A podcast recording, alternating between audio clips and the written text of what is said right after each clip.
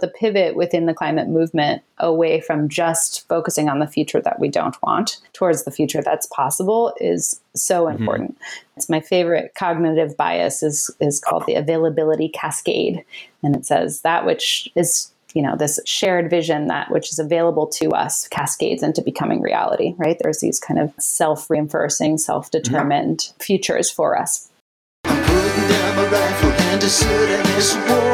cruising my account at the angry store. Just wanna be nice and baby that's the rub. That's why i'm joining the super nice club. Welcome to nice work a podcast of the super nice club where we are just trying, with your help, to make the world 10% nicer by every means necessary. I'm your host, Todd Brilliant, and today's guest, Amanda Ravenhill, is working tirelessly to further develop and expand the vision of R. Buckminster Fuller, who's, who's one of the greatest human minds, and seriously, no exaggeration, to have ever walked our shared mothership Earth. Amanda is the executive director of the Buckminster Fuller Institute, where she and her colleagues, you know, they're not administering a uh, sarcophagus, you know, some sort of tomb dedicated to a dead man's work. Though Bucky Fuller is dead, yeah. No, they're furthering the scope of Fuller's dreams. They're going beyond them as they work to make the world way more than 10% nicer. Now, if you don't know who Buckminster Fuller was, a real quick synopsis for you, but you'll learn plenty through Amanda in just a couple of minutes. Uh, he was an American architect, systems theorist, author, designer, inventor, futurist, and so much more. He published 30 something books, and he was way, way, way, way, way ahead of his time. Where um, people like Elon Musk, you know, he was a man, is a man of his time who expertly synthesizes and commodifies obvious trends uh, Fuller's mind was just 10 levels ahead, sometimes too far ahead, so that his design ideas just they couldn't be manifested within his era of technology. Um, Fuller's really famous for his geodesic dome, which took form in Disney's Spaceship Earth Epcot Center. I've never been there, never been. Uh, and a bunch of other buildings you see everywhere. You see these geodesic domes everywhere. Uh, he had innovative maps. Uh, his his deeper impact may be on our thinking, though, just human thinking. He was one of the first modern Western thinkers to connect architecture to ecology to the environment and, and to really see how systems thinking would be part, the critical part of an utterly critical path to saving the world from hyperconsumption. And Amanda, Amanda is no slouch herself. Beyond her role as executive director of BFI, she's also co founded Project Drawdown, which is billed as the most comprehensive plan ever proposed to reverse global warming. Yeah. Uh, Amanda, she doesn't think small. She refuses to believe that we're doomed and has dedicated every iota of her energy toward drastically changing the world for the better during her lifetime. And um, and if after listening to her, you want to connect directly with Amanda and work alongside her and hundreds of other dedicated, super nice humans, you should really you should really enroll in her regeneration course. It's a 5-week online course on how to think like nature and design a world that meets the needs of 100% of life. This is a brand new, immersive, connective online course on regenerative agriculture. It's, yeah, it's online, but you'll be taking action in the real world with real world projects that will enrich your home, neighborhood, community, world, right? So sign up. There's a, a, link in the show notes. You can also find a link to it at bfi.org. The course runs September 27th to October 29th. And maybe you're thinking, ah, oh, but today's September 28th or 30th or whatever. But you're not too late. You know why? You know why? You know why? Because Amanda already thought of that and she uses a Dymaxion calendar that renders things like sign up deadlines totally immaterial. Because you know, if you're using a Dymaxion calendar, there's no such thing as too late. Seriously. So just go sign up. All right? You ready? Let's do this. Let's turn off everything else. Let's tune out the rest of the world and drop in to nice work with Amanda Ravenhill. Amanda, Amanda Ravenhill, thank you for being on the podcast on Nice Work today. Hi. Hi, it's great to be here. Thank you. Thank you. Where's here for you? Where are you right now? What city? What state? What place? I am on unceded territory of the Miwok people, also known as Marin County, California, just north of San Francisco in San Rafael. San Rafael, that is a beautiful spot. As you know, I lived up in Sonoma County for 20 years, so I'm pretty familiar with Marin County. But man, what a gorgeous piece of the planet. Yeah, I look out and see Mount Tamalpais uh, from my desk, and it's uh, it's inspiring to have that spirit of you know mountain energy, that that steadiness in these um, what I like to call awkward times as the good news gets better and the bad news gets worse. Uh, it's really hard to know. I, I, like that. I'm going to use that. These are awkward times. How are you doing in these awkward times? Yeah. I think everybody will get it because they're wildly awkward. And there's really no other, there's no way to answer that that isn't awkward either. Mm-hmm. Yeah. And yeah. the future can be simultaneously awesome or awful, depending on how you look at things. Uh, and, you know, the more we are super nice to one another and super nice to nature, then we'll be able to, you know, at least have a chance towards the the awesome side of things. I agree, which is why you're on today, because uh, the the institute at which you are the executive director, um, Buckminster Fuller Institute, is one that I really believe. I really believe in. I really believe in the mission. I really believe in its ability to make our world a nicer place.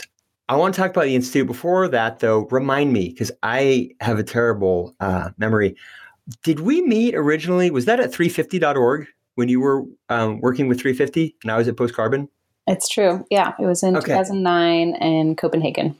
And it was in Copenhagen, mm-hmm. right? When your current board member, David McConville, was also there. And I met mm-hmm. David. Yes, right. yeah. We were giving tours of the observable universe in order to put climate change in context of Goldilocks zones and just the, the perfection of our living spaceship Earth uh, and how important it is to keep things within uh, a degree Celsius. Um, oh, you were at the inflatable yes. um, geodesic mm-hmm. structure, mm-hmm. right? Mm-hmm. Okay, see, I had you I had meeting you as outside of that, and separate, maybe we talked later at a different part of of Copenhagen. Um, that thing was amazing. You mm-hmm. guys, I don't know, is that out there anywhere for people to experience?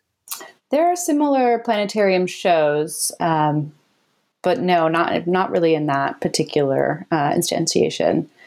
This was an inflatable uh, dome, and you just sort of I did I lay, I think I feel like I was on my back inside mm-hmm, it, mm-hmm. Um, and there was a either a convex or a concave lens. It's one of the two. I never know which is which. Mm-hmm. Uh, that projected the entirety, pretty much, of the whole damned universe. And I know that a lot of you listeners have seen sort of where you instances on a screen where you zoom in or zoom out and go through the stars and the universe. No, no, no, no, no. This thing was incredibly immersive, and you leave it really realizing, sort of, as much as our little brains can handle in a moment like that, the vastness of the space in which we live. And I, I know hearing those words, it doesn't seem like a mind blower, but if mm-hmm. you experience this thing, it's still, I can still recall it and I can still feel this sort of opening within me that that thing just created um, by showing me where I am. Did you have that kind of experience? Mm-hmm, I did. I was sober, folks, too. No drugs. I just walked in. This uh, David ushered me in there. Amanda ushered me in there. I had no, no idea what to expect, and I have not forgotten it. And every year or so, I go online and I try to find that thing near me, and I have failed. It's been 12 years.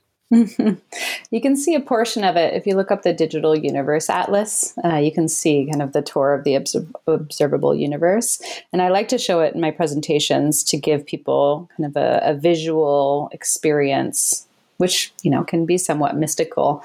Uh, that you know, really emphasizes the importance of zooming out.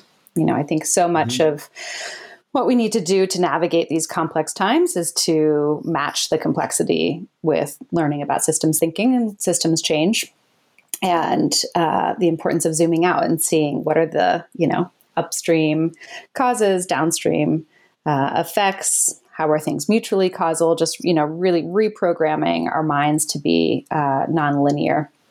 And um, I think zooming out and showing kind of that the larger context is a great way to remember, you know, whether it's geographically or temporally or across sectors, you know, how can we all zoom out a little bit more?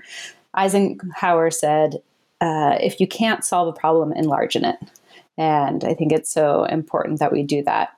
And, you know, because if we don't, it's like, it's like all of the complex crises of today are, are somewhat of a Gordian knot. You know, this knot that, like, if you mm-hmm. pull on one thread, it actually just makes the whole thing tighter. Um, but if you are solving for pattern, what Wendell Berry calls solving for pattern, which is like the pattern below that emerges into problems, you know, if you're looking at those root causes and looking at systems, then you're more likely to have success and create real good, real niceness yeah. instead real of niceness. just like pushing harm around the system and calling it good. So, two names there. You probably know Eisenhower, kind of famous guy. If you haven't heard the name Wendell Berry, folks, just write it down. Pull over if you're driving, or just remember it, memorize it. Wendell Berry, somebody to take a little bit of a look at. That's I'm gonna. We're not gonna get distracted right here, but this is a a, a great American hero.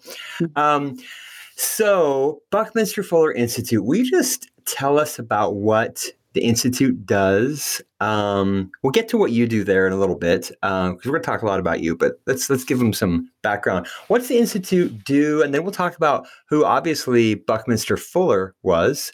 Uh, I know it's a little bit backwards, but let's just let's try it, see how it goes. So start with BFI. Great. So Buckminster Fuller Institute is dedicated to um, preserving the legacy of Buckminster Fuller, who was this incredible polymath. Poet, artist, educator, author that we'll talk about in a minute but also to continue his work. So instead of just being kind of a cult of personality around this amazing, charismatic man, it's also what would he be doing if he was alive today? So we work to fulfill his vision, which was to make the world work for 100% of humanity in the shortest possible time through spontaneous cooperation without ecological offense or the disadvantage of anyone which is almost like a riddle and a definition of you know regeneration and sustainability. Um, and the way that we do that is working through three different uh, audiences. One is innovators, another is creators, and a third one is learners. So, with innovators, we have a pro- program called Regenerosity, where we find kind of the Buckminster Fullers of today who are working on regenerative initiatives. Uh, we've been doing this for over 15 years with our challenge program, and now we've partnered up with the UNDP and Lush Cosmetics in order to create regenerosity. And it's kind of like part re granting um, and then part kind of media and education, letting people kind of see that everyone is a wealth holder of um, just different forms of capital. So we're working with regenerative mm. agriculture leaders around the world who might not have a lot of financial capital, but they have a lot of natural capital, a lot of um, experiential or intellectual capital and, and, really allowing them to rise up as the leaders of today. Um, and we work with funders too to help them kind of like reorient what it looks like to um, you know do the great work of our time which is terraforming the entire planet to get the mm. trillion tons of co2 out of the atmosphere and back into living carbon uh, and do so in a way that creates a cascade of benefits for economies and for biodiversity and for people and water. Um, so it's one of those what Bucky would call a trim tab solution. Uh, trim tab is this wonderful concept that he popularized, which is, you know, the rudder, tiny rudder on the larger rudder on a ship. So imagine a steamship coming along, and you could like go up to the front of the steamship and try to push with all your might and shift which way the system is going. Uh, that won't work very well. Um, but if you find the, the little tritter, little rudder, little trim tab on the back, you know you can just move it ever so slightly, and the whole ship will will go on its side. Um, it's kind of similar to his uh, famous quote, which is You can't change things by fighting the existing reality. In order to change something, build a new model that makes the existing model obsolete. So, like again and again, you'll see in his work that's kind of this like Aikido maneuver, you know, this kind of mm-hmm. trick of, you know, things are actually more pliable than you would think. Uh, and we can do systems change if we kind of just tune into to nature's design. So that's what we're doing with Regenerosity. Um, and then we have a program where we work with artists, uh, which is called the Design Science Studio, and uh, artists from around the world across different medium. Um, and it's kind of a, an homage to Black Mountain College, which is where Fuller uh, taught um, in Asheville, North Carolina.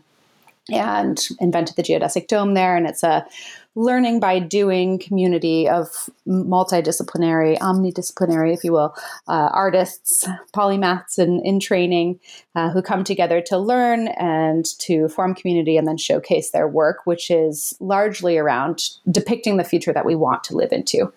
Um, mm-hmm as we all know, when we think about climate change, we tend to think about the future that we don't want, whereas climate change could actually be this impetus for creating a future that could be unimaginably nice. Um, yeah.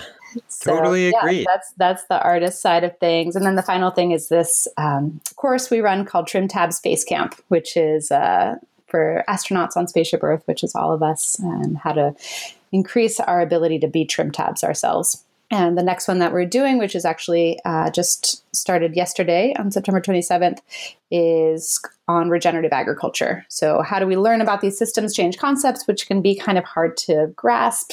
Um, you know, paradigm shifts and thinking about leverage points in the system to intervene. How do we actually ground that, if you will, in agriculture and soil and be able to take our learning into action right away? Uh, so that we can feel that we're at least moving the needle a teeny bit as we're talking about moving the massive needles.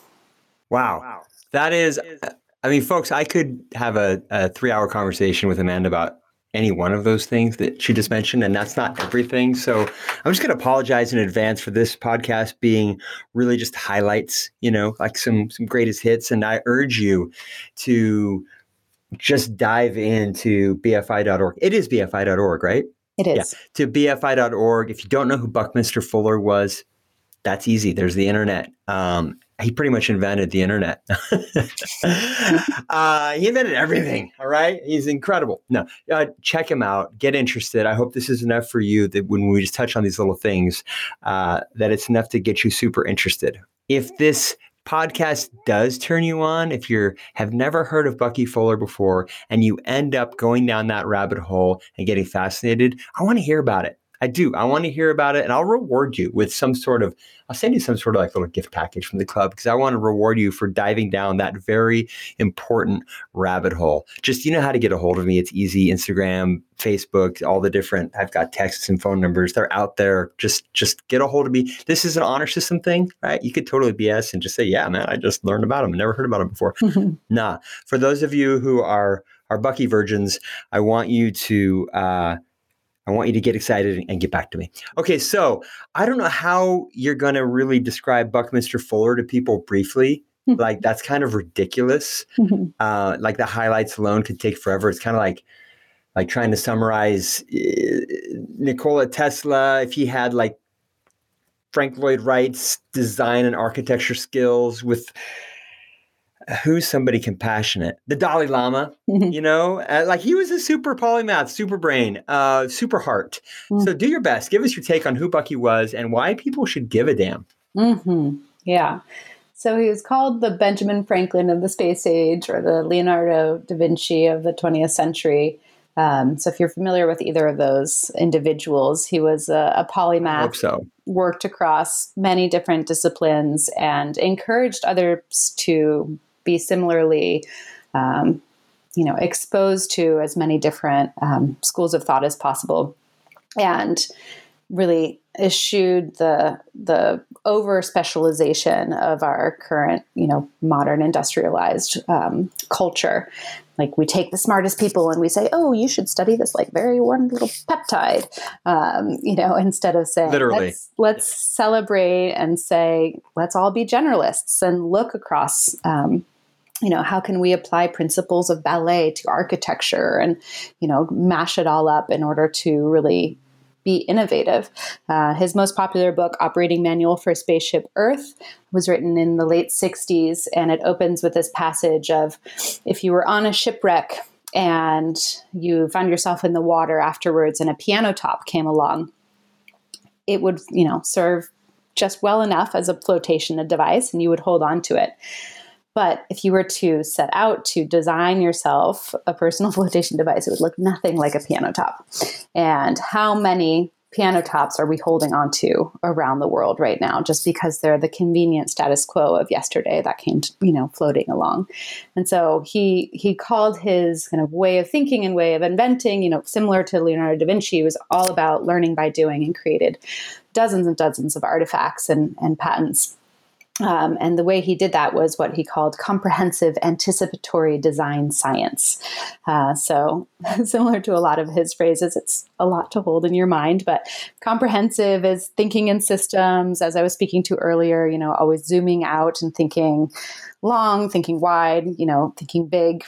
Anticipatory is, you know, future proofing whatever you're doing. So, looking at trend lines over headlines, you know, what what does the future hold that you can anticipate and, and integrate into whatever you're you're uh, designing, whether that's an actual artifact or an intervention or strategy and then design you know design science is is about kind of the way that the world will be. Um, design you know creating intentionally learning by doing have a bias towards action and towards creation. And then science you know what are those repeatable laws of nature? He was always looking to nature for design inspiration uh, which is how he designed the geodesic dome which is one of the things he's most popular for. He was looking at a dandelion. Um, he also popularized the word synergy uh, he influenced the design of the soccer ball and uh, and many other things. He um, was after he passed away. The carbon sixty was um, was discovered, which is when 60 carbon atoms come together. And it was named the Buckminster Fullerene uh, because it looks like a, a geodesic dome. And it was kind of this, you know, poetic affirmation of the work that he did that molecules actually come together in the same way that he discovered um, and utilized in his invention. So he's kind of, you know, like a futurist humanitarian biomimicry you know, as you said, very compassionate person that that really leaned into technology and was known for saying that we'll build all the right technology for all the wrong reasons first, but then we'll have that hmm. technology mm. ready to go and ready to kind of be upcycled into this different understanding of the world. Um, and in 1970, he said that we had crossed a very important threshold where we now actually had the technological capability of taking care of everyone, every single person on the planet at a higher standard of living than any had ever known to that time. And he said it would take about 50 years from 1970, do the math, uh, hey. for the world to catch up to that different way of understanding. You know, if you look at game theory, it's, you know, zero sum to win for all or uh, scarcity to sufficiency, however you want to frame it. But he would say he said all the institutions will kind of feel like they're maybe crumbling about 50 years from now and being rebuilt uh, so yeah so here we are maybe yeah mm-hmm. might feel like that a little bit yeah. so your big takeaway folks that's that's just a small snippet but what i want you to really think about is you know the obvious which is that buckminster fuller invented the soccer ball so and they they created a whole institute after him to further the sport of soccer. Some call it football. Others call so it soccer. Yeah. Um, can I get you to because you know, a, a lot of the, the focus of this podcast is of nice work is to talk about these moments, these leap of faith moments when when somebody decided when their career just kicked off. And for Bucky, there's a very famous experience that is often repeated. Um, like either I can read the wiki entry or you can just give us the the Buckminster Fuller Lake Michigan experience because mm-hmm. I think it is one hell of an experience and you know I want to get it out there. Yeah. Yeah, it's a trigger warning. Fuller was was considering whether his life was worth living um, so he was 32 and he was bankrupt once again. And his first daughter had passed away. He blamed himself for it because they had a drafty house and he didn't have the money to take care of her. Their second daughter was a newborn and he lost his job yet again. He was an alcoholic and pretty downtrodden, had just gotten a life insurance policy and did the math and said, you know, this life insurance policy will probably bring in more money year on year for my uh, wife and, and infant than I could ever. And so, you know, just mathematically, I should should take my life. So he's on the shores of Lake Michigan, and he's about to walk into the waters and, you know, drown himself. And all of a sudden, he heard a voice say, "Yours is not your life to take." for you belong to the universe. And from that moment on, he called himself Guinea Pig B and considered his life an experiment to see what one bankrupt alcoholic individual with no special powers really could do on mm-hmm. behalf of all of humanity. And, you know, people after that would, you know, got a lot of accolades for the work he did because of this dedication. And people would often say, Oh, like, you're so amazing. He'd say, I'm not anything. I'm just a tremendous bundle of experiences. Uh, he was very humble in his work. And I think it comes from that, that moment of, yeah, sliding doors of, you know, really an egocide rather than a, a suicide, saying his, his life was not his life for him. His life was his life for all. That is some really powerful sort of come to Jesus stuff right there, really. You mm-hmm. know, uh, this life changing external, or maybe it's internal, being externalized, you know, teaching that descends upon a person and mm-hmm. and focuses them for the rest of their lives that's incredible. That's rare. And when you think about his work subsequently and you you know of that story, it's it's I don't know, to me again, it just adds to the heart of the whole thing. He's not just this, you know, mathematician type or somebody who's trying to architect the earth. He's doing it because, like you said, he's considering himself this this guinea pig, right? I've got nothing. I've got nothing, y'all. And I'm gonna try to help the world as much as I can. Let's go. Mm-hmm and away he went. It's beautiful. It's amazing. Uh, it's one heck of a moment. So thanks for relating it like that. Mm-hmm. That's that's great. Mm-hmm. I haven't had a moment like that. I, I kind of hope I don't. It's scary. Can you think of if you had a moment like that, your your whole life you'd have to drop everything mm-hmm. and be dedicated to this new thing. I wonder how much of us don't have those because we're just afraid of them. Mm-hmm. Yeah, I mean, he was he said he didn't speak much for the next two years, um, just because he was kind of reorienting how to even use the English language, how to relate to others uh, in this newfound embodiment of belonging to the universe rather than himself. Um, oh, so that's when he just started making up a bunch of big words, huh? he tried to be so specific with every term that he became completely unintelligible. Um, yeah, he he I think he was much more of a poet than most people recognize him for. You know, much more of a performance artist, uh, using terms of engineering and and you know economics in order to get people to pay attention to him. What's his Goldilocks book? I have a couple of copies of it. Tetrascroll. I kind of hints at that, don't you think? Mm-hmm. Mm-hmm. You know, like it's that book's a trip. Mm-hmm. Okay, that's it. So Remember earlier, folks, I was challenging you to dive into Bucky. All right.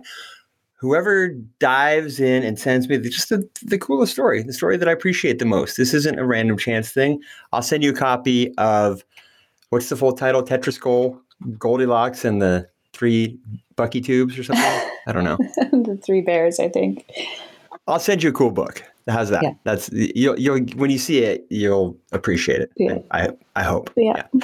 Um, so the institute. Back to the institute for a second. You guys have something that's like you know we have the Super Nice Club Be Nice challenge, mm-hmm. um, and you kind of copied it, mm-hmm. but somehow you did it like 20 years before us. I'm not sure because you know time's weird, uh, and it's also a little bit bigger and bolder. It's called the the BFI challenge, right? Mm-hmm. The Fuller challenge. The Fuller Challenge. I'm gonna I'm gonna read from your from your website because there's a great little piece on there just to kind of set it up. And the Fuller Challenge is amazing. Uh, in 2010, Fuller challenged juror David Orr the esteemed sustainability educator and author, who I've been I've had the great honor of meeting and working with, mm. by the hmm. way, David Orr. Uh, David, I'm sure you're listening. So what's up? Um, he has my favorite David, quote about hope. He said, "Hope." He says, "Hope is a verb with its sleeves rolled up." Hope is a verb with oh yeah, I like it. Yeah. It's tough. Mm. Yeah, okay. Um, David Orr remarked that human civilization has entered the historical equivalent of shooting the dangerous rapids of a treacherous whitewater river with a broken paddle, blindfolded. Buckminster Fuller put it in stark relief with this famous question Are we heading toward utopia or oblivion? He challenged his contemporaries to creatively respond to the urgency of the moment by reframing the crisis as an opportunity, as Amanda was talking about earlier, pointing humanity's option to make it, to live successfully without compromising the ability for all of life to thrive. Fuller demonstrated through his research and design practice that the resources needed for all forms of life on the planet to live in relative peace and prosperity exist. Creatively deployed, these resources are more than enough to raise the standard of living for everybody. And this is the part I love. Bear with me. Thanks, everybody.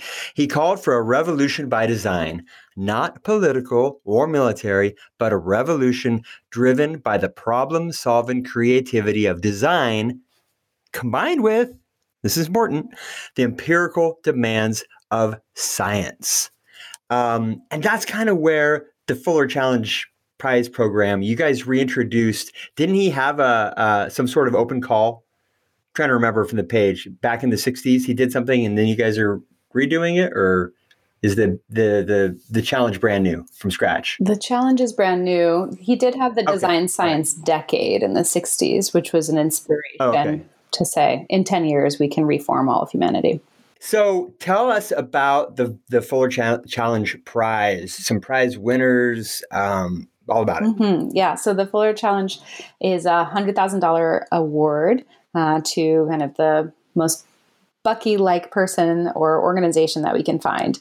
Um, and it's really not about him, it's about um, the principles that he tuned into. So, how can we cooperate with nature uh, rather than kind of fighting it? How can we accentuate the innate healing capacity and kind of regenerative function of nature in order to create a world that works for all? And one of the winners was the um, Savory Institute and they work on regenerating soil and ecosystems through grazing animals in a different way that mimics how animals have co evolved with grasslands around the world. And they manage for complexity, kind of what I was speaking to earlier, and, and really integrate this systems lens of the world, more of a dynamic way of looking at the world, uh, which is mm-hmm. akin to a lot of indigenous uh, wisdom and ancient wisdom traditions. So, if anyone's read, read the book Braiding Sweetgrass by Robin Wall Kimmerer, she tells the story of uh, her Native American language, which is 70% verbs and 30% nouns whereas English is the opposite. Mm. You know, all these different wow. ways of kind of relating to the world as as dynamics between parts rather than parts functioning. Um, and so the Savory Institute looks at the dynamic between you know hydrological systems and soil systems and uh, biodiversity and how to manage for that by moving cattle around um, in the same way that they would if there was a predator. So they move in smaller packs and kind of disturb soil uh, once and then keep on moving along so that the soil and the plants kind of you know if they get disturbed just a little bit then they kind of get activated and and grow more and that can bring back streams it can bring back pollinators it can like create a whole cascade of value and, and life within an ecosystem and so now we're working with the Savory Institute and many other partners and, and winners of the challenge with our work with regenerosity. Um, so the goal there is to catalyze $10 billion over this decade toward regenerative initiatives, uh, and in doing so, create these cascading benefits. So, in the same way that there's kind of these runaway effects of like the military industrial complex that just kind of feeds on itself and creates extraction and, and degeneration all over the world, that same runaway effect, that same domino effect can actually happen on the positive side. Uh, if you create kind of these triggers of value, you can create more mm-hmm. biodiversity, more livelihoods. Um, if you look at like large scale ecosystem restoration, like this project in China called the Loess Plateau project, you can see in one generation, families increased their income a thousand x, no joke. Where like there was families where grandparents were not eating so that their grandchildren could eat, like that level of poverty, to those grandchildren now having neuroscience degrees. Wow.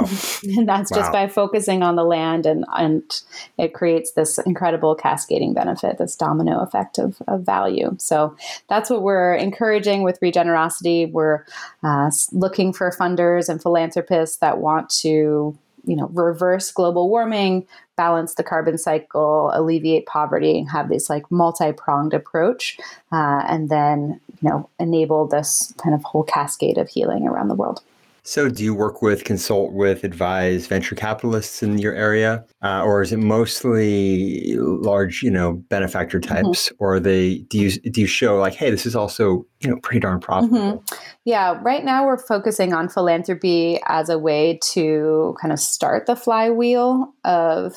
Of mm-hmm. benefit and value, but there's definitely a lot of room for investment, a lot of room for innovative financial mechanisms and tools um, to to help see it going. But I don't know if anyone's read the news or anything, but we're up against the wall. The um, the window of opportunity for uh, preventing the tipping points, the the you know the cascade of kind of points of no return within climate are mm-hmm. unfortunately maybe have already started. We're within the window of opportunity um, closing uh, zone of history. So we need to do things as fast as possible, and we see philanthropy we as um, as uniquely positioned to kind of spark these things that can then call for any type of you know combination of government grants loans subsidy programs vc you know and other forms of capital. But philanthropy ideally can move faster um, and really kick everything off well, I've asked uh, I've asked McKinsey to give a look at one of uh, you know uh, Scott, uh, one of the Post Carbon Institute's uh, fellows already. You know, um, Bill Ryerson of Population Media. So McKinsey, I'm sure you're listening to this episode as well. Maybe throw a couple billion over here at BFI, and any any of your friends over you know in Menlo Park, Sandhill area. You know, y'all might just want to give Amanda a call just to feel good about yourself, right? because the, the cars and the planes and the, the the really fancy Pokemon cards that you guys still collect, it's weird. You know, they're not going to feel as good as saving the mm-hmm. world, right? You can basically be the Avengers, guys gals step up his time it really is yeah. time yeah um, because we've done we've run these prize programs we have all these projects that have been vetted um, and so we're confident that we're you know one of the fastest ways to turn financial capital into living mm-hmm. capital uh, which is what needs to happen asap and uh, along with obviously scaling renewable energy as fast as possible but luckily there's already some good market incentives that are helping take care of that though it needs help as well so let's go back. We just talked about the the Lake Michigan uh, experience for Bucky. What about you? I, I, know that you went to school to get into sort of saving the planet at Clark uh, and the Presidio School of Management, and your career has just you know when I look at LinkedIn, it's shown this strong, consistent arc. You know, doing just that. You were when we met, you were with Bill McKibben. Uh, and his influential 350.org. Somebody else to look up, folks. Bill McKibben, really sweetheart of a human being. Um, who's done a lot of great stuff too. Bill McKibben, MC Kibben, K I B B E N. And then you did work, I'm going to call it pioneering work because it sounds good, and I think it is in biochar, teaching environmental studies. Biochar is another thing to look into, folks. All right, biochar, just like it sounds. Look it up. Important stuff. Teaching environmental studies up and coming students at the Presidio Graduate School. You founded Project Drawdown, which is a big deal. And now you're sitting uh, working with your peers atop BFI. So, done a bunch of stuff. You're going to do a lot more. When did it start for you? Do you remember like a moment when young Amanda looked around and thought, damn, you know, I need to get in the game? Mm-hmm.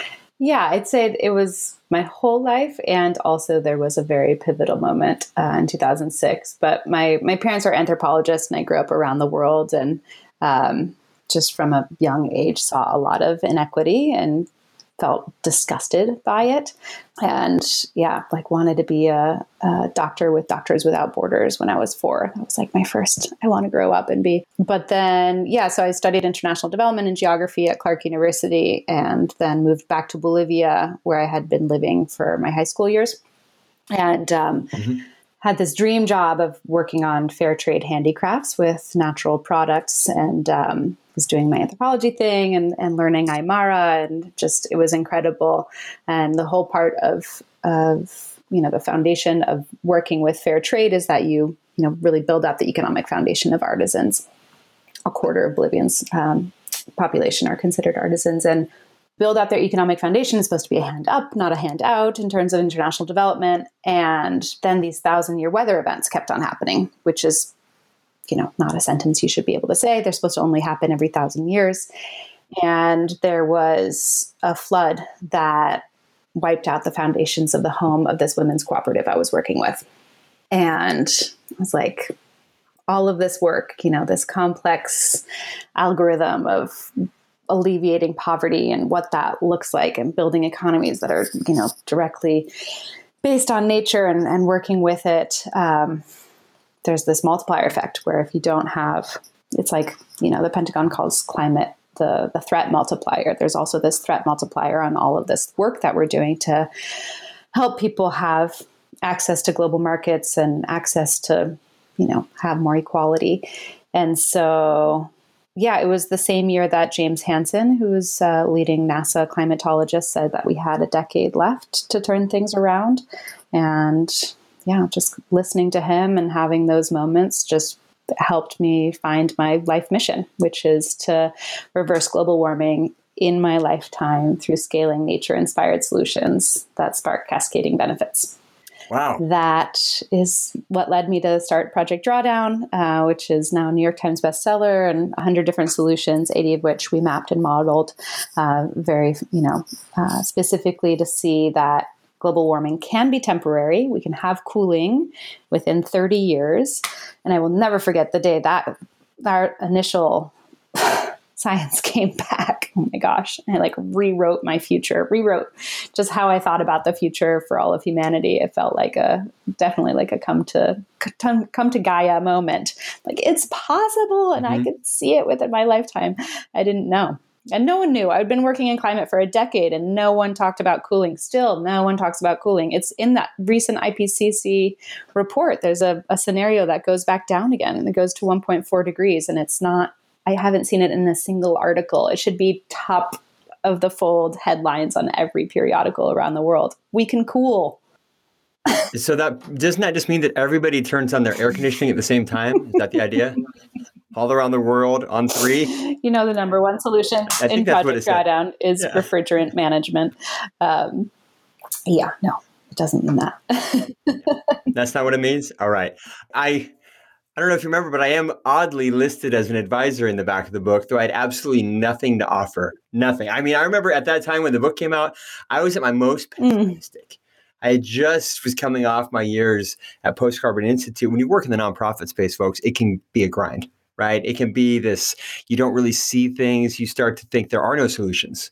You know, there are only responses. And that's kind of a dividing line at that time in some of the climate worlds. Like we're past the point of solutions. You know, we can manage this as best we can, but the albedo effect and these other things have, have gotten to the point where they're not going to stop. Uh, the drawdown comes out. And like you said, it says, well, actually, you know, I mean, we kind of are a technologically savvy species a little bit. Uh, so Project Drawdown gets out there as a book that that you lead up with the world's greatest thinkers, pretty much in the space, and it does well. It gets attention, like you said, it sells. What has been the result so far of Project Drawdown? Is there anything you can point out where you say, "Oh, we changed some minds"?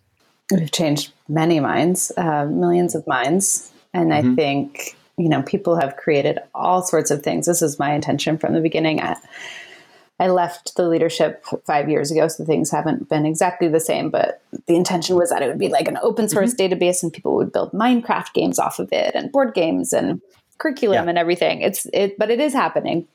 Um, so there's now investment tools built off of it, uh, whole curricula, you know, across different um, types of learners, and there's a a hotel chain in um, New Zealand that puts it next to the Bible because it considers it the climate Bible in every single room.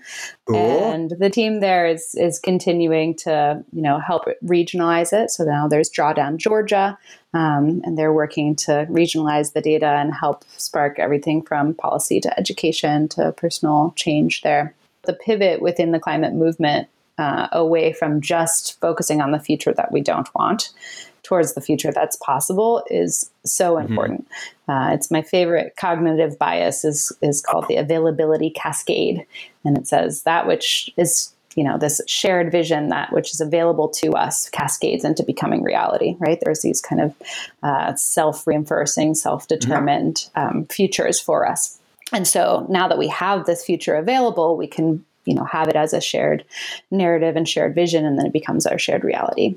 Speaking of awesome, amazing, rad, shared future realities that we are going to have, and this is what got me back in touch with you. I don't know if you can speak to it or not, but I got excited about it.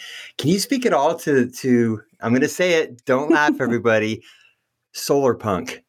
You've heard of steampunk. Nah, steampunk's like no, this is a, movement called solar punk. Another thing to write down. Seriously, just write all this stuff down. You will be better for it. Can you speak to anything about this solar punk? Um, yeah, yeah, definitely. So it's um, it's sphere? an arts movement, and it is um, you know something we speak to a lot within our design science studio, which is our our ten year incubator for artists that are creating art that changes history. Uh, and so solar punk is you know punk. It is you know uh, about decolonizing and it's about you know questioning establishment and you know all the things that punk is you know anti-consumerism and you know going against the status quo. And then it's it's solar. So it's like you know looking at these renewable energies but also just like what are all the different technologies whether those are hard technologies or more soft technologies like nonviolent communication or something like that uh, that can enable us to have this future that you know, you could mm-hmm. call it permaculture inspired or something along those lines. Um, two of my favorite novels are considered solar punk by some, which is Ecotopia by Ernst Callenbach, uh, which was written in the 70s, actually, before solar punk was a term. But it's this idea that Northern California, um, Oregon, and Washington secede they create this kind of alternative uh, US that's based in, in all of these principles. And then the other one is um, Starhawk's work. Uh, so she wrote The Fifth Sacred Thing and City of Refuge, uh, which are kind of like cli-fi, if you've heard of that term, climate science fiction.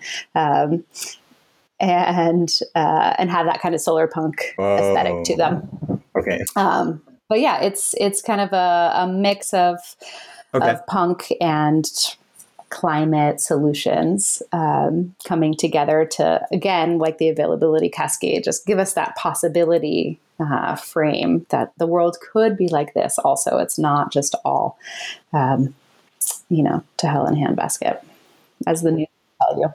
We're going to mm-hmm. dedicate an episode to solar punk one of these days. It's going to happen. It's going to happen. If anybody out there knows any uh, solar punk visionaries i want to i want to i want to have that conversation. I'm I'm excited about it. I don't know that you know I'm gonna go solar punk at the next uh, playa gathering. I don't know if I'll go back to the. Are you gonna go back to the playa? You ever going back to Burning Man? I was just there Did you last go this week. year? Yep. Oh, you went to the mm-hmm. Renegade burn. Yeah. Oh, you yeah. did. Was it amazing?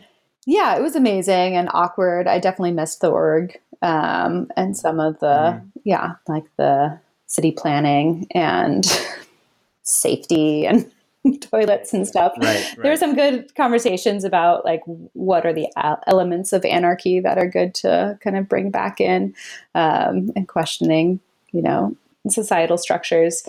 Um, and it was beautiful. There was kind of the essence of coming together and and you know being in this like harsh environment and the the dance that happens um, from being kind of like exposed in that way and, and the discombobulation and recombobulation cycles that everyone goes through.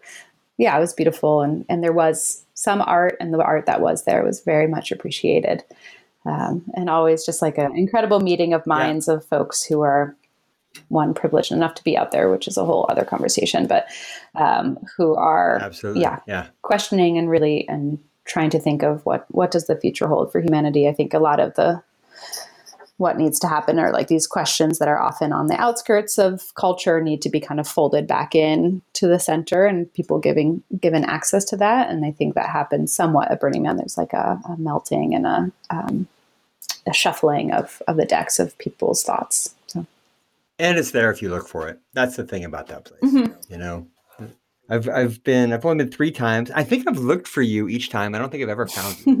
I think I've, I've, gone by the what's what's the name of the the big org that you the Buckyball Pit are part of. Oh, ID. Mm-hmm. Yeah, yeah. And I think the central um, piece too that's often overlooked is just the the way the economy works out there is based on generosity, um, and I think that is kind mm-hmm. of like the the natural next step after you realize that there is enough to go around. Uh, we can all be in more of a state of generosity, um, you know, and and you know, constantly offering and giving and realizing that you get um, a lot in return and while you give. So that that piece of it, the experiment in economics and, and generosity and gifting is fascinating. It is. It's a great thing to experience if you haven't experienced it before. Um, it you leave mm-hmm. feeling pretty hopeful about what humans are capable of. And yeah, some of these people go back into the real world and they become, you know, assholes again, but it's it's generally an incredibly positive experience burning man is and there's lots of things wrong with mm-hmm. it just like there's lots of things wrong with everything mm-hmm. i recommend it so i want to get into one last thing on on uh, on bucky just because it's such a big thing i think for folks who, who want to dive in and learn more about buckminster fuller which is his you know his whole dymaxion thing bucky had this mantra uh, which was the maximum gain of advantage from minimal energy input and related to that was this Dymaxion approach. Mm-hmm. Um, from, check this out, folks, this is great, from dynamic, maximum, and tension. Shun. Tension, mm-hmm. right? You understand. Mm-hmm. All right. I kind of didn't make it clear, but I think you guys can figure it out. But so from this, he built what?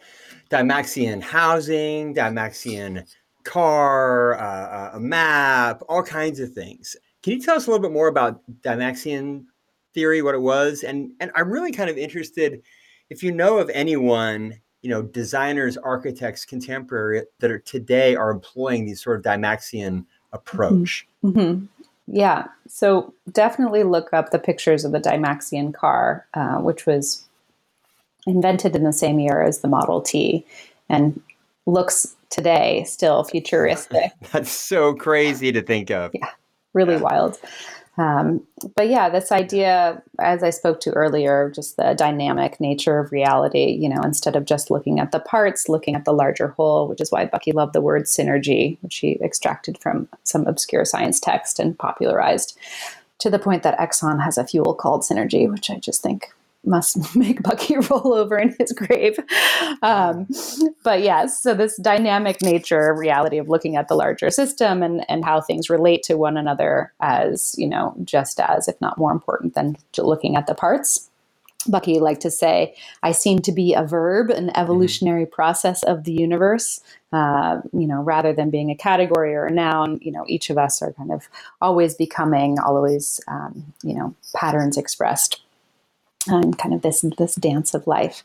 So that's the dynamic p- piece of it. Maximum, like you said, is about kind of using using artifacts and everything to the maximum advantage of all, but also to the maximum, you know, ability.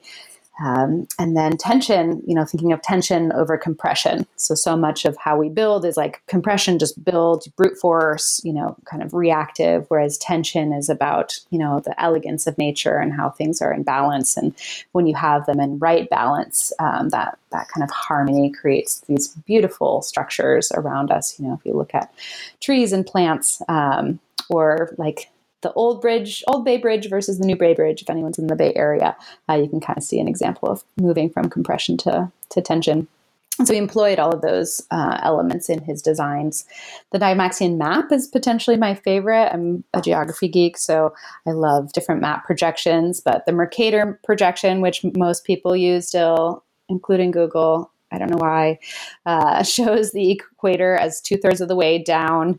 It shows Greenland as almost the same size as Africa, whereas Africa is 14 times bigger. Uh, it's very northern Eurocentric in terms of it showing Europe um, to be quite a bit larger than it actually is.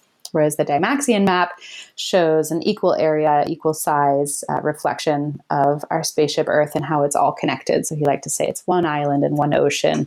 Um, political boundaries are really, you know, just a, a, vestige of, of yesterday, and we can all unite uh, and see ourselves as as one island, one Earth island. And it's based off of the icosahedron, which is this 20 sided, uh, 20 equilateral triangles right, coming together to form kind of a spheroid, a polyhedra shape. And uh, it's just really beautiful and elegant. Uh, and you can reshape, you can move the different triangles around to see, you know, what does it look like if Hawaii is in the center? What does it look like if, if Africa is in the center or India?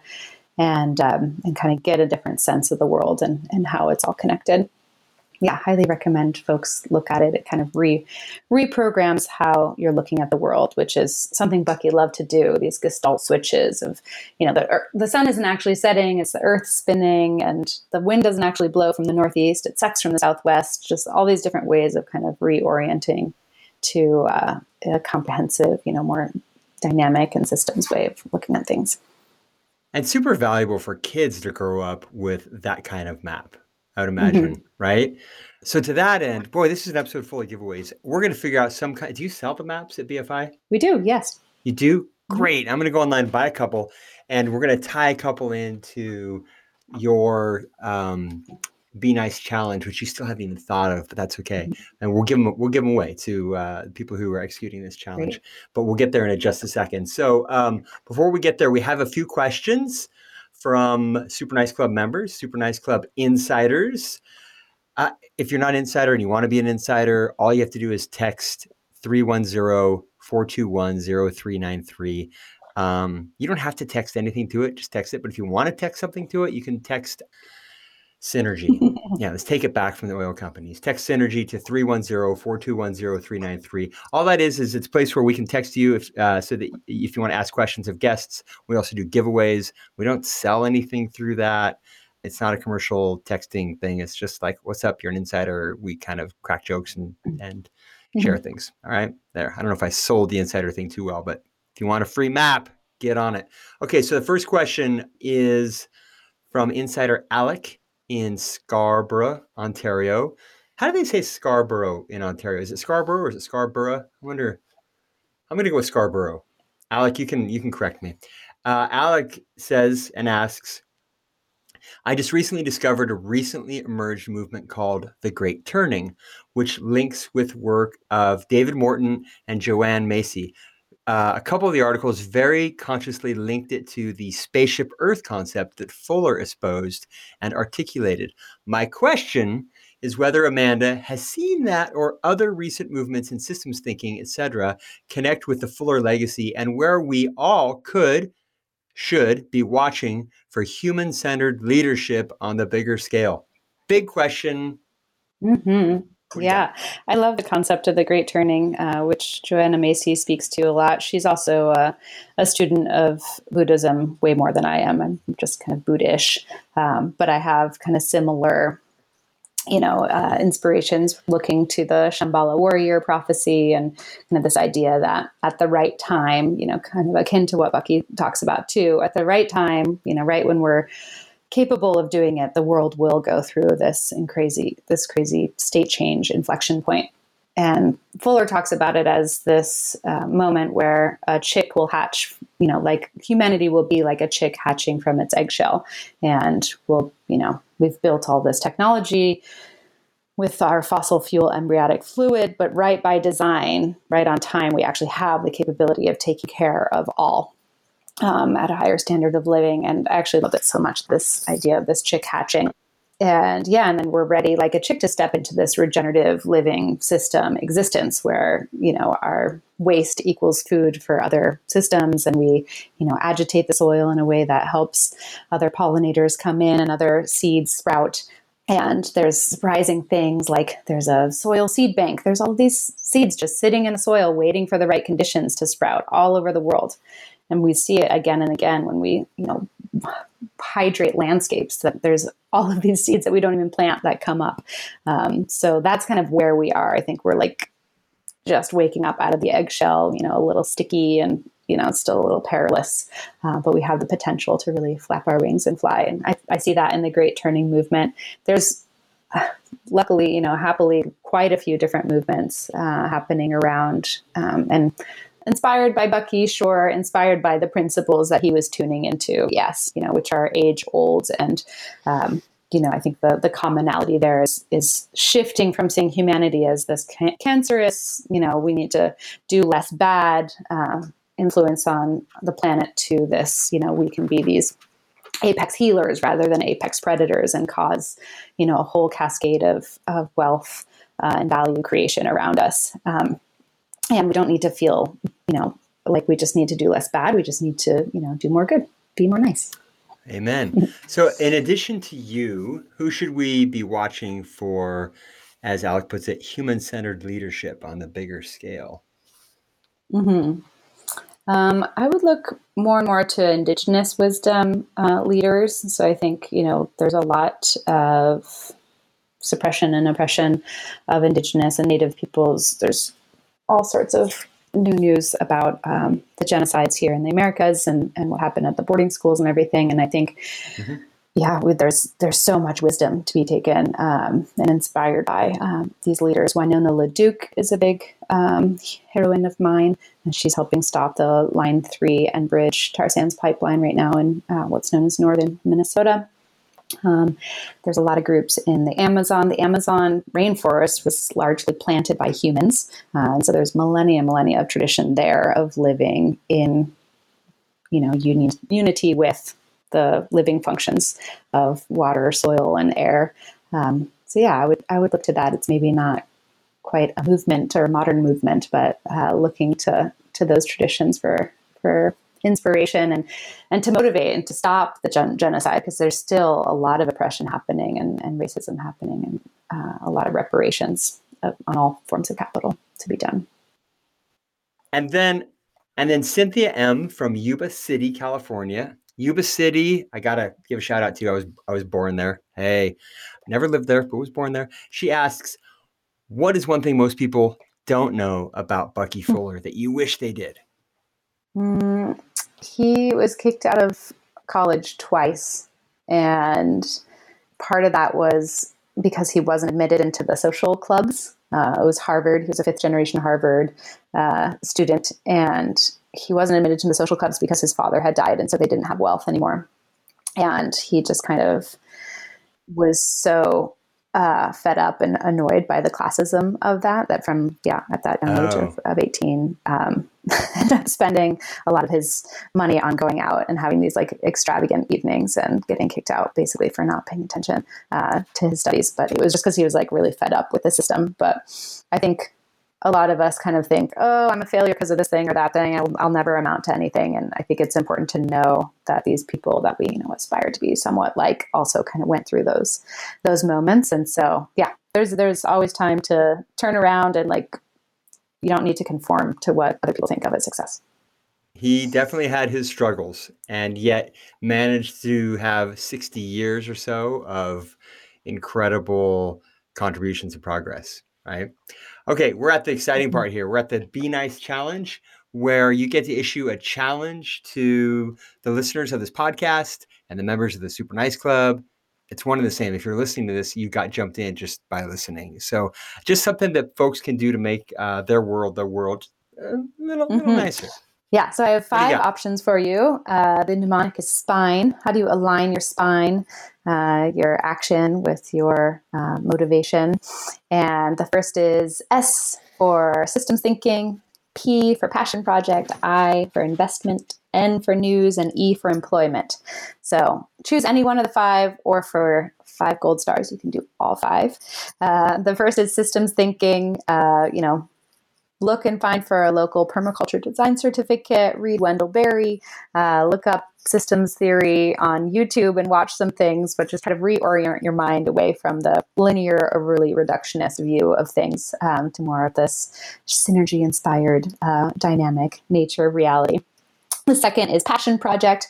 Uh, read Project Drawdown, or at least just glance at the website and see which of these climate solutions uh, sparks you and come up with a little project. Maybe it's teaching your local school about that solution or trying to scale it uh, in a community that you've visited in the past or or whatever it may be. Um, I recommend you find a buddy because it's always more fun to work with someone on it.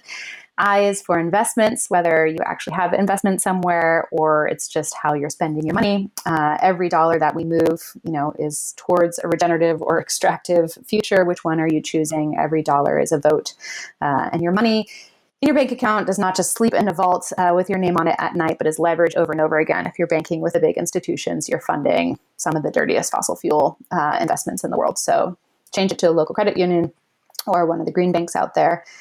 N is for news. You are what you read. Be very careful about your bubble and you know follow people who you don't agree with or don't think you agree with and really try to expand your view um, and read positive news too so that we can kind of create that availability cascade and the final one, final one is e uh, employment so whether that's changing what you're working on or focusing on at work or changing your job uh, we spend somewhere between 80 and 120000 hours of our lives working so what do you want to be doing with that so choose one of the spine choose all five for five gold stars.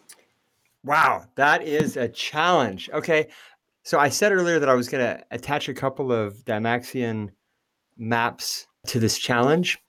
I'm not sure how yet. So here's the other part. We're going to start breaking up these challenges into separate mini podcasts that will come out every other Tuesday. So by the time this thing hits, the challenge hits a week from when you hear this, it will be wrapped up into some cool way that you can win a map. And there's probably only two people that will listen to it. So you'll both win. All right. So stay tuned next week for the Spine Challenge. Uh, bookended and framed with a really cool giveaway. And if you have kids, these maps mm-hmm. really could like change the way they see the world for the rest of their lives. Literally, yeah. it will actually change the way they see the world from a satellite's eye view, which is a really powerful view. Okay. Thank you for that challenge. That is awesome. And then, do you have a question for me? You can ask anything you want. Fire away. You get to be the host for a second. um, yeah, I'm wondering what what inspires hope in you and hope in the David Orr way of of a you know very action oriented verb with its sleeves rolled up. That's a great question because I've struggled with being inspired with hope. Um, I've often had a it's what some would call pessimistic view on the future, and I would re- reply, "Nah, it's just informed." And because I would get all this information that said, you know, we're kind of screwed, and what we can do is respond. Uh, it's, it's, too late for solutions, uh, et cetera, et cetera. And then when I would look around the world around me uh, and see people, in my mind, sort of paying attention to the wrong things, I would kind of fall into a challenging headspace. That said, what gives me hope now is being able to, in the last couple of years, break out of my routine. You know, the, the people that I was talking to who all sort of are wonderful people, but they all sort of, you know, you, you pick your crowd. So you're reinforcing your preferred worldview, even sort of subconsciously by gravitating towards people who share that, right? More lately, I've been challenged more by bigger, brighter, bolder, more beautiful people than myself uh, who have asked me or shoved me or punched me in the jaw and said, Hey, um, there are other ways of looking at this. Just like you were saying earlier, that there are possibly some ways that we can solve for mm-hmm. crisis, no matter how big mm-hmm. the crisis. And I'm starting, I'm not going to say that I'm there yet. I wish I was. I'm not going to say that I'm there yet where I fully believe humanity with the right technology and the right dedication and the right leadership can reverse climate change. Um, I'm, I'm, but I'm coming around to the point where I think we can create a beautiful place for the living and non-living constituents. Uh, you know, the, the, of, of, for our planet. I think it. I definitely think it's possible. I don't know if we can do it without avoiding some very inglorious times between now and then. That's where I'm still hung up. Can we do it without some ugly in the middle? Um, I don't know, but I am convinced, and I do have hope that we that there's a solar punk future out there for us. I don't think we're living inside, um, you know, a video game somewhere. I think we're living right here on this planet uh, and and beyond it at the same time and I think that we can I think we can make it better. Talking to you gives me hope. Talking to the people on this podcast that are dedicated to this gives me hope. How can you not get hope when you start to put yourself in the orbit of people who have hope? It's hard not to. It really is. It really is, folks. You know, if you're feeling down and everybody around you is feeling down, get out there, find mm-hmm. people who aren't. It yeah. does make a big difference. Makes a bit. It's made yeah. a big difference for me. Yeah. So Thich Nhat Hanh, um, another kind of Buddhist teacher of mine talks about the importance that they always referenced on, on refugee boats. Um, so if you're on a refugee boat having to leave your your home country and onto another one, there's the importance of having at least one calm person. If one person can retain their ground, it can influence, and it does influence the rest of the boat. Mm-hmm. And so find find that in the storms ahead, because you know, as much as I see and propel and accentuate this positive future, it's going to be awkward for at least a couple more decades, where the bad news continues to get worse. Um, at least a couple more decades, just on the on the warming side of things our best projections with drawdown show global cooling happening in 2053. And so there's you know, uh, these coming three decades of extreme weather caused by that um, extra heat and the political and economic and food insecurity that comes from that. Um, but then there's also the response from that insecurity of, you know, decentralizing the world. So much of the fragility of this moment is because of over centralization. Um, and so as things kind of crumble, I think the, the decentralization of knowing your neighbors and creating mutual aid networks and all the responses will somehow balance out the bad news. But we're very likely to lose a lot. We're already losing so many species, uh, so many ecosystems are on the verge. Um, there's a new uh, movie out called Breaking Boundaries right now with David Attenborough that tells that story very well. Um, so it's not all cheery. It's not all a super nice future, unfortunately. But I think you know finding the calm in the storm and finding those people who do give you hope is is really critical because it's it's self fulfilling. So you know, how do we want to at least attempt to self fulfill a future uh, that is at least viable, if not thrivable? Amen. I'm going to close with this because this is amazing. It's about Bucky. After 60 years of working to help humanity and the planet, Bucky had this to say shortly before he died, folks. Just close your eyes and, and listen to this because it's beautiful. I am now close to 88, and I am confident that the only thing important about me is that I am an average, healthy human.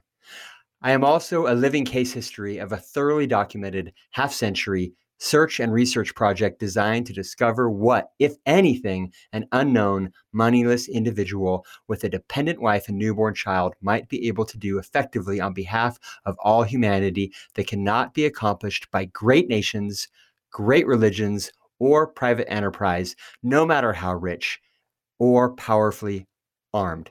Like, that is amazing. What a human. And then this little nugget, folks.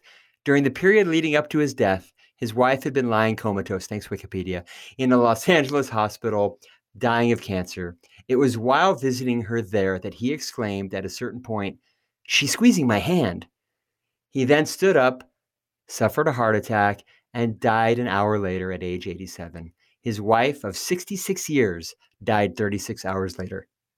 I don't know. That chokes me up just reading it. All right. Like, that is a beautiful thing that is uh, a beautiful couple, a beautiful relationship. It has to be to get to that point. I'm going to choose to believe that. And I want you all to think about that. I want you to, to, to aspire to living a life that is so rewarding to, to others and having relationships that are so full of love like that. And Amanda, thank you for being on. Nice work. Really do appreciate it. Super overdue. So thanks for your time. And we will catch up at a later time. Thanks so much. And looking forward to welcoming you all into our course and our membership. Please do reach out. Uh, we're always looking for more rabble rouser, curious folks to, to join our bunch and do our best to create a future that works for all. Okay, so there you have it. A super nice conversation with super nice human Amanda Ravenhill of Buckminster Fuller Institute and, and of so much more. I mean, what do you think? Are you a fan? Forget, forgetting Bucky for just a second. How rad is Amanda? You know, while she didn't take the bait in naming herself a leader when she was asked that by a Super Nice Club insider, like who do we look to for leadership?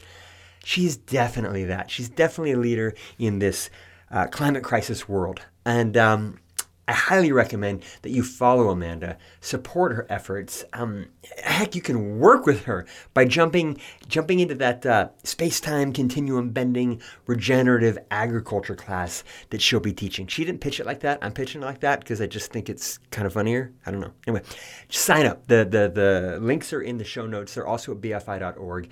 A few more words on that class, okay, from Buckminster Fuller Institute, from the site. We invite you to join us and utilize your unique genius in support of the movement, whether or not you are currently immersed in the world of regenerative agriculture. Okay, so you don't have to already be part of it. You don't have to know this stuff. That's the course of classwork. Don't be intimidated by, oh, I don't know anything about that. That's the point. That's how you become a leader, is by learning this stuff with awesome people. Okay, the course is dynamic and flexible with four online video modules that you can watch at any time Friday, intimate discussions with our international speakers. How great is that? Real conversations with real people that know a ton of cool, interesting stuff every Friday. Into it. Okay. Optional Tuesday community lab hours to crowdsource a living resource library, a team project to translate your learning into real action, and a final group brainstorm to harness all the creative ideas we can possibly imagine to scale the regen ag movement. Does that sound awesome? It totally sounds awesome because each time you take everybody that takes this class is going to be working with with people they don't know and generating something that's never been generated. This is not a static learning environment or a static teaching environment. You are going to by your presence change, shape, mold, synonym, synonym, uh, what happens with this class. So get in there. All right, so if you hadn't heard of Buckminster Fuller, I hope your darned curiosity is piqued. If not, I mean, seriously, what the heck does it take? He's pretty much the most interesting man in the world. Seriously, forget the what was what's the beer? Dos Equis guy, right? I mean, he's interesting because he has a beard and drinks beer. There's like 10 of those guys in every LA bar. There's 200 of them in every Portland bar. So, no, Bucky is truly one of the most fascinating, interesting, compelling, and dedicated humans we will ever know. So, I hope you get to know them a bit. All right, that's it.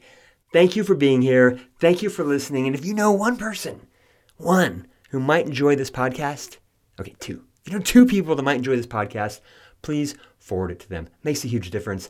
And also subscribe. Click, you know, wherever you need to click on to make that happen. Until next week, everybody, stay nice.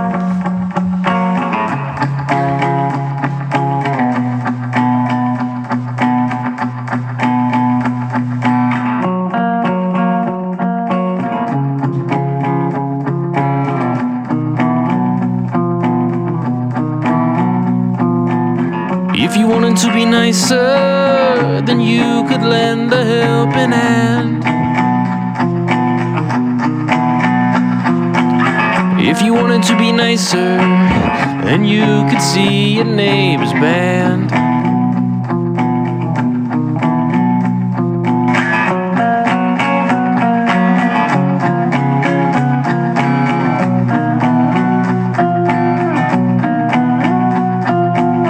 If you wanted to be nicer, then you could put away your clothes.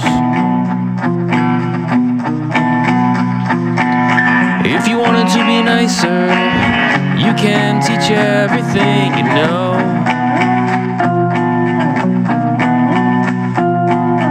And all we ask is that you just become 10% more nice. And all we ask is that you just become 10% more nice. And all we ask is that you just become 10% more nice. And all we ask is that you just become 10% more nice.